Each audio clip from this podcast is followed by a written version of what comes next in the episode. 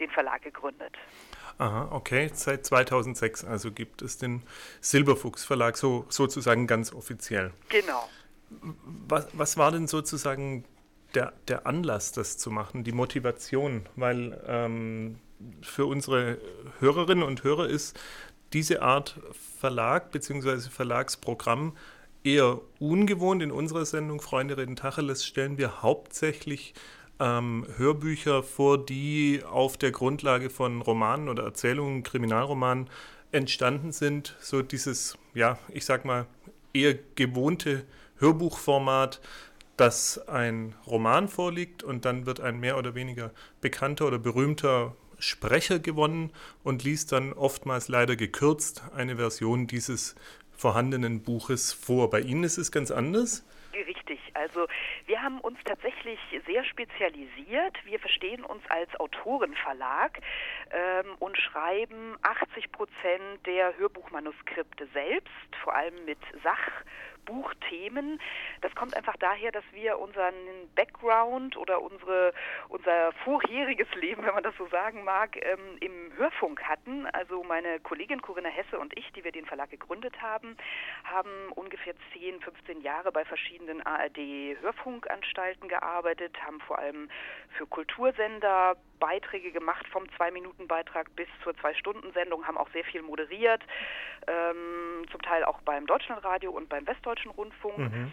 Und so entstand dann irgendwann die Idee, ja doch wirklich die ähm, Themen, die uns bewegen, von A bis Z und zu 150 Prozent so umzusetzen, wie wir das gern möchten. Okay. Und ähm, wir hatten relativ häufig und intensiv über das Schleswig-Holstein Musikfestival berichtet hier im Norden. Mhm.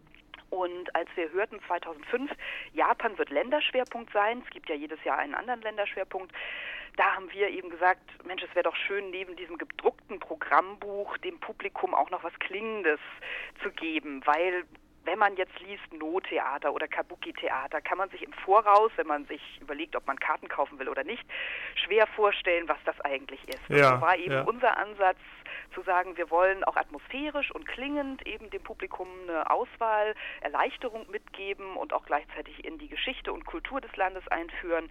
Und das ist wirklich sehr, sehr gut beim Publikum angekommen. Mhm. Und ja, so entstand eigentlich aus einer einmaligen Idee diese ganze Reihe Länder hören, Kulturen entdecken, ähm, in der inzwischen 17 Hörbücher erschienen sind. Mhm, okay, also ist das mittlerweile wirklich eine sehr erfolgreiche und etablierte Reihe geworden. Mhm. Ähm, Sie haben jetzt gerade in dieser Antwort sozusagen mehrere Antworten, die ich gerne noch gehabt hätte, vorweggenommen, nämlich durch Ihre Tätigkeit im, im Journalismus und im Rundfunk werden Sie wahrscheinlich all diese Kontakte geknüpft haben können zu diesen äußerst bekannten und beliebten Sprechern und auch zu den Personen, die diese äußerst fundierten Texte ja schreiben. Also ich habe gerade noch auf der Fahrt hierher ins Studio nochmal mir angehört aus dieser äh, Länderreihe das Hörbuch Italien und bin da einfach so begeistert davon, wie,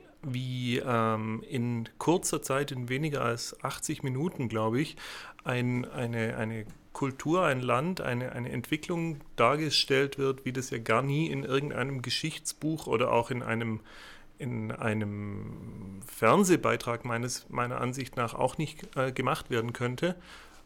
Das, freut uns natürlich sehr. das, das Lob gilt in dem Fall meiner Kollegin, der Corinna, ja. die eben das Italien-Hörbuch verfasst hat. Wir machen das tatsächlich so, dass wir, ähm, wenn wir das Verlagsprogramm für das vorausfolgende Jahr planen, uns überlegen, wen interessiert denn welches Thema? Weil Herzblut und ähm, Liebe zu einem Land spielen bei uns eine ganz große Rolle. Ja. Und, Klar, ich meine, wenn ähm, Leidenschaft im Spiel ist, dann läuft es immer besser. Genau, und Corinna hatte sich eben für Italien entschieden. Ähm, ich habe jetzt gerade auch ähm, Spanien hören mhm. realisiert. Und wie Sie schon sagen, also man muss äh, sich sehr genau überlegen, aufgrund der Kürze der Zeit, nur knapp 80 Minuten, was möchte ich in diesem Hörbuch unterbringen. Mhm. Wobei die Konzeption sich in allen Hörbüchern wiederholt. Also wir beginnen quasi bei den Mythen darüber, wie ein Land oder wie eine Nation, ein Volk entstanden ist ja. und hangeln uns dann chronologisch durch die verschiedenen Jahrhunderte bis zur Gegenwart. Genau, aber was Sie da machen ist, Entschuldigung, wenn ich da unterbreche, ja. weil diese Begeisterung eben noch so lebendig ist, dass, dass Sie permanent so dieses, diese, diese ähm, Bereiche äh, Kultur, Religion, Staatswesen, Finanzwesen, das, ist, das wird alles permanent beleuchtet, wie bei einem Mehrspur-Tonband laufen immer all diese Dinge nebeneinander und übereinander und äh, man, man ist immer auf interdisziplinäre Weise ähm, gleich, gleichermaßen äh, unterrichtet und unterhalten. Genau, also es ist uns ganz wichtig zu zeigen, dass Kultur nichts Elitäres ist, sondern natürlich immer in einem bestimmten gesellschaftlichen und historischen Rahmen entstand. Ähm, ja. Das ist bis heute so. Es gibt Monarchen, die haben eben eher Kunst, also Kunst gefördert, Bildhauerei, dann gibt es andere, denen war Literatur wichtiger oder Miniaturmalerei. Also das ist wirklich sehr äh, abhängig auch von gesellschaftlichen Umständen und das ist uns eben ein Herzens, eine Herzensangelegenheit, diese Zusammenhänge zu zeigen, weil ja gerade auch heutzutage immer viel darüber diskutiert wird, ist Kultur notwendig, mhm. ähm, wie viel Geld wird dafür ausgegeben und äh, ich denke, es ist eben ganz wichtig zu zeigen, dass Kultur unser aller Zusammenleben prägt und ähm, auch eben das, was unser Volk ausmacht. Also wenn man zum Beispiel durch Einkaufsstraßen geht von großen, von, von großen Städten, dann wiederholt sich das immer wieder die gleichen Ketten und ähm, das ist einfach schade. Also es gibt ja auch ähm, zum Beispiel in der Ernährung diese Slow Food ähm, ja. Geschichte, wo eben ganz klar auf regionale Besonderheiten gesetzt wird und das ist auch das, was eben Kultur ausmacht. Also ähm, was jedes Volk und jede Nation einzigartig macht. Und das ist uns einfach wichtig, ähm, das auch in den Hörbüchern zu zeigen. Ja, ja, nachvollziehbar und vor allem sehr gelungen. Mhm. Wenn wir mal weggehen von, von diesen inhaltlichen äh, Antrieben und von, von der Leidenschaft, mit der diese Produktionen gemacht werden, ähm, letztendlich müssen sie die Produkte natürlich auch verkaufen. Und da ist für mich so die Frage, wen sie zum einen so als ihre Hauptzielgruppe ansehen und natürlich mindestens genauso wichtig, wie sie die erreichen, also über welche Vertriebsmöglichkeiten sie dann ihre Produkte auch absetzen können. Also wir sehen eigentlich das ähm, Publikum relativ vielseitig. Ähm, das sind natürlich ähm, Menschen, die sich für Kultur interessieren, aber auch weltoffen sind und gerne reisen, unterwegs sind. Das sind auch ähm, Schüler oder Studenten, die ja. zum Beispiel sich in Austausch, auf Austauschjahre ähm, vorbereiten, Volkshochschulen, ähm, und auch Lehrer immer mehr, die wirklich, wie Sie schon erwähnt haben, die diesen interdisziplinären Ansatz in unseren ja. Büchern sehr schätzen, weil es geht eben nicht nur um Einfachgebiet Kunst, sondern eben um Geschichte, um Sprachen, um Architektur, mhm. Literatur, Deutsch ähm, und ähm, ja, ich denke, da sprechen wir wirklich verschiedene Menschen an. Wir ja. haben ganz verschiedene Vertriebswege. Einerseits versuchen wir, ähm, die Hörbücher über den Buchhandel zu vertreiben. Mhm ähm, was natürlich aufgrund der Konkurrenz, wie Sie auch schon sagten, der belletristischen Hörbücher mhm. nicht immer ganz einfach ist. Wir setzen vorwiegend auf ähm, ja, redaktionelle Berichterstattung, mhm. weil ein kleiner Verlag natürlich nicht mit großartigen Werbe, Werbebudgets auf sich aufmerksam machen kann. Dass also die Klar, Gelder, die wir erwirtschaften, fließen dann wirklich zu 100 Prozent wieder in neue Produktionen. Ja. Ähm, wir versuchen mit Reiseanbietern gezielt zusammenzuarbeiten, die eben ihren Schwerpunkt auf ja, Studienreisen legen, sage mhm, ich jetzt mhm. mal, wie Studiosus zum Beispiel. Oder Zeitreisen vielleicht auch. Ja, genau. Und ähm, wir versuchen schon im Voraus der ganzen Hörbuchplanung auch gleich in Kontakt zum Beispiel mit Botschaften zu treten oder Konsulaten, mhm. äh, mit Tourismusämtern, die eben über ihr Land informieren wollen ähm, oder auf schließen Kontakte mit Kulturfestivals, also beim ähm, Türkei-Hörbuch zum Beispiel ähm, gab es in Bonn ein Festival, ähm, ja, das sozusagen auch zu Streifzügen durch dieses Land einlud. Und ähm, ja, da sind wir sozusagen dann wirklich direkt an der Zielgruppe und auch beim Schleswig-Holstein Musikfestival. Ähm, die, dieses Festival begleiten wir seit eben 2005, jedes ja. Jahr mit einem neuen Hörbuch. Ähm, und das ist wirklich eine gute Möglichkeit auch für einen kleinen Verlag, sage ich mal, über die Runden zu kommen. Nichtsdestotrotz ähm, reicht allein der Verkauf nicht aus, um die Hörbücher zu finanzieren. Das heißt, wir sind immer auf der Suche nach Sponsoren oder Förderern. Das können eben Firmen sein oder auch Stiftungen, Da haben wir wirklich äh, schon eine ganze Reihe guter Kooperationen ähm, realisieren können mhm. mit der Robert Bosch Stiftung oder ähm, die hat das Türkei-Hörbuch gefördert oder die Peter Ustinov Stiftung, das Sinti und Roma-Hörbuch. Ähm, das ja herausragend ist, finde ich. Dankeschön. Ja, also das war wirklich auch so ein Projekt, äh, was uns viel äh, Schweiß und Nerven gekostet hat. Also ich glaube, wir haben drei Jahre lang mh, mm, Fördergelder eingetrieben, mehr ja. oder weniger, haben auch über 60 Absagen bekommen und das am Ende wirklich sehr knapp noch mit der Peter Ustinov Stiftung. Das hat uns sehr gefreut, weil Sir Peter Ustinov sich ja sehr gegen Vorurteile eingesetzt hat mhm. und ähm, dass sozusagen diese Zusammenarbeit da noch zusammen äh, zustande kam, zusammen auch mit der Axel Springer Stiftung, das war ganz toll. Gerade dieses Projekt Sinti und Roma ist ja dann auch etwas, wo, wo dann dezidiert auch ihr politischer Wille zum Ausdruck kommt, weil das ist ja nun etwas, was ähm, nicht unbedingt auf breite Akzeptanz stößt, wie jetzt zum Beispiel ein Italien-Hörbuch, äh, Italien als ähm, eindeutiges deutsches Sehnsuchtsland sozusagen. Bei Sinti und Roma, denke ich, werden wahrscheinlich schon viele überlegen, ob sie da überhaupt zugreifen zugreifen wollen. Also insofern finde ich das auch sehr ehrenwert. Ja, richtig. Also über die Medien erhält man ja heutzutage so viele Informationen, aber oft sind die eben auch sehr einseitig. Ja. Und ähm, uns liegt eben daran, jenseits aller Ängste, die auch fremde Länder, fremde Völker vielleicht auf den ersten Blick ähm, verursachen, äh, dass wir das ad acta legen und sagen, öffnet doch eure Herzen und euren Horizont, ähm, lasst äh, mal euch ja überraschen von den Dingen, und inspirieren die eben, haben. ja genau. Ja. Und ähm, also bei Sinti und Roma, das ist ja so ein gutes Beispiel. Das taucht nur in negativer Berichterstattung Richtig, auf, aber ja wir wollten eben zeigen, welchen großen Anteil diese Kultur an der ganzen europäischen Kulturgeschichte auch hat. Also sei es eben diese Kultur des Erzählens, die ja die Märchen der Gebrüder Grimm wurden wahrscheinlich also zuerst von den Roma ähm, weitererzählt mhm. oder auch im musikalischen Musik Bereich vor allem, ja, natürlich, ist das ja. sehr spannend ja. und ja. also ich glaube schon, dass es dort auch einige Neuentdeckungen für die Hörerinnen und Hörer gibt. Ganz sicher, ja. ja. Ähm, was mir aufgefallen ist, und das haben Sie auch bereits vorweggenommen, ähm, ist, dass Sie ähm, über die bekannten und berühmten Sprecher hinaus, also Rufus Beck, der leider, leider jetzt verstorbene Dietmar Mus.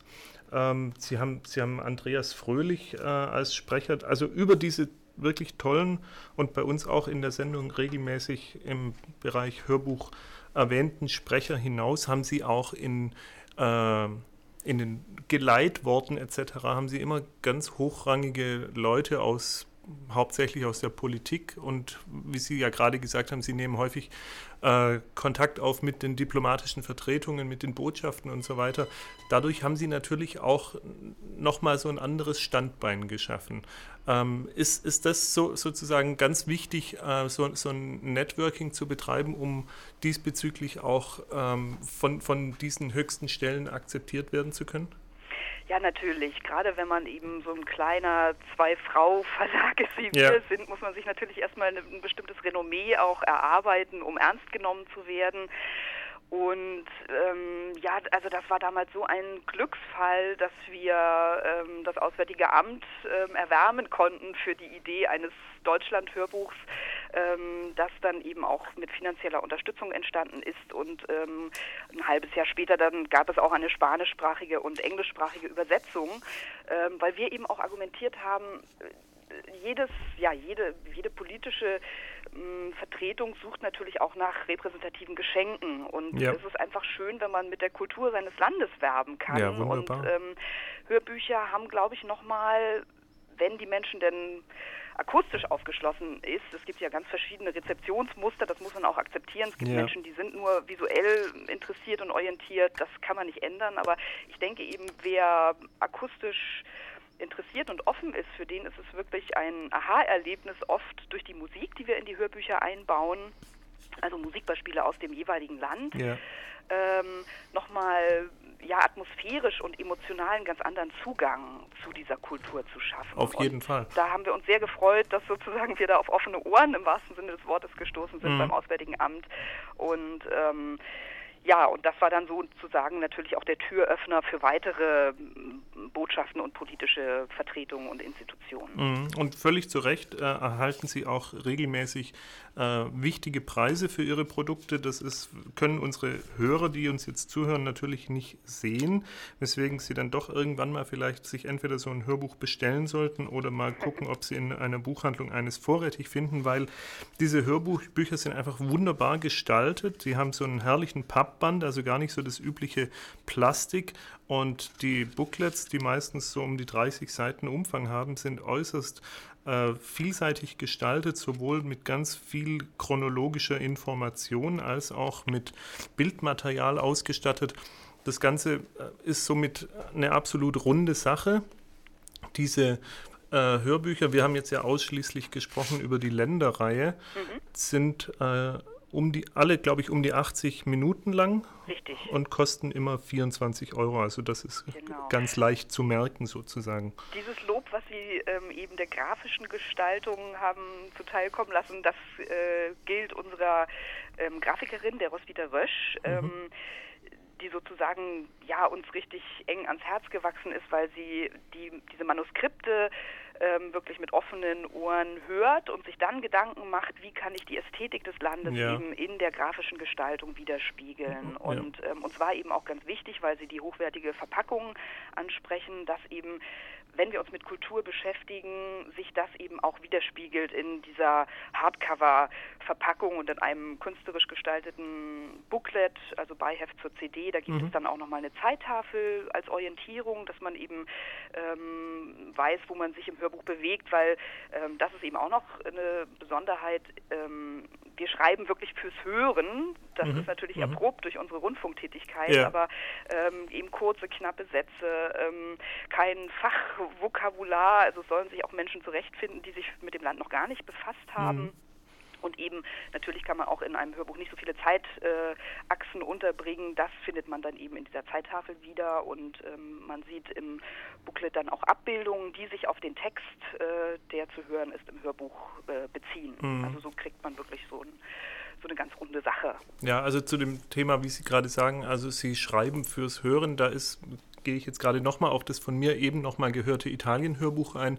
Da gibt es eine Passage, wie ähm, die Geigenmusik im, im, um, um 1600 in Venedig äh, auflebte sozusagen. Und dann wird sofort der tolle Brückenschlag zur Geigenbauerkunst geschlagen und somit ist man von der kulturellen Ausübung, vom, vom musikalischen, ist man wieder in einer anderen Disziplin, in einem anderen Wissensgebiet, nämlich dem des Geigenbaus. Und also das, das sind so ganz typische Beispiele, glaube ich, wo sie, wo sie äh, ohne irgendeinen unnötigen Kit mhm. direkt eine Brücke von einem Wissensgebiet ins andere schlagen und so äh, wird man als Hörer un unmerklich durchgeführt. Also das ist absolut ähm, perfekt umgesetzt, finde ich. Mhm.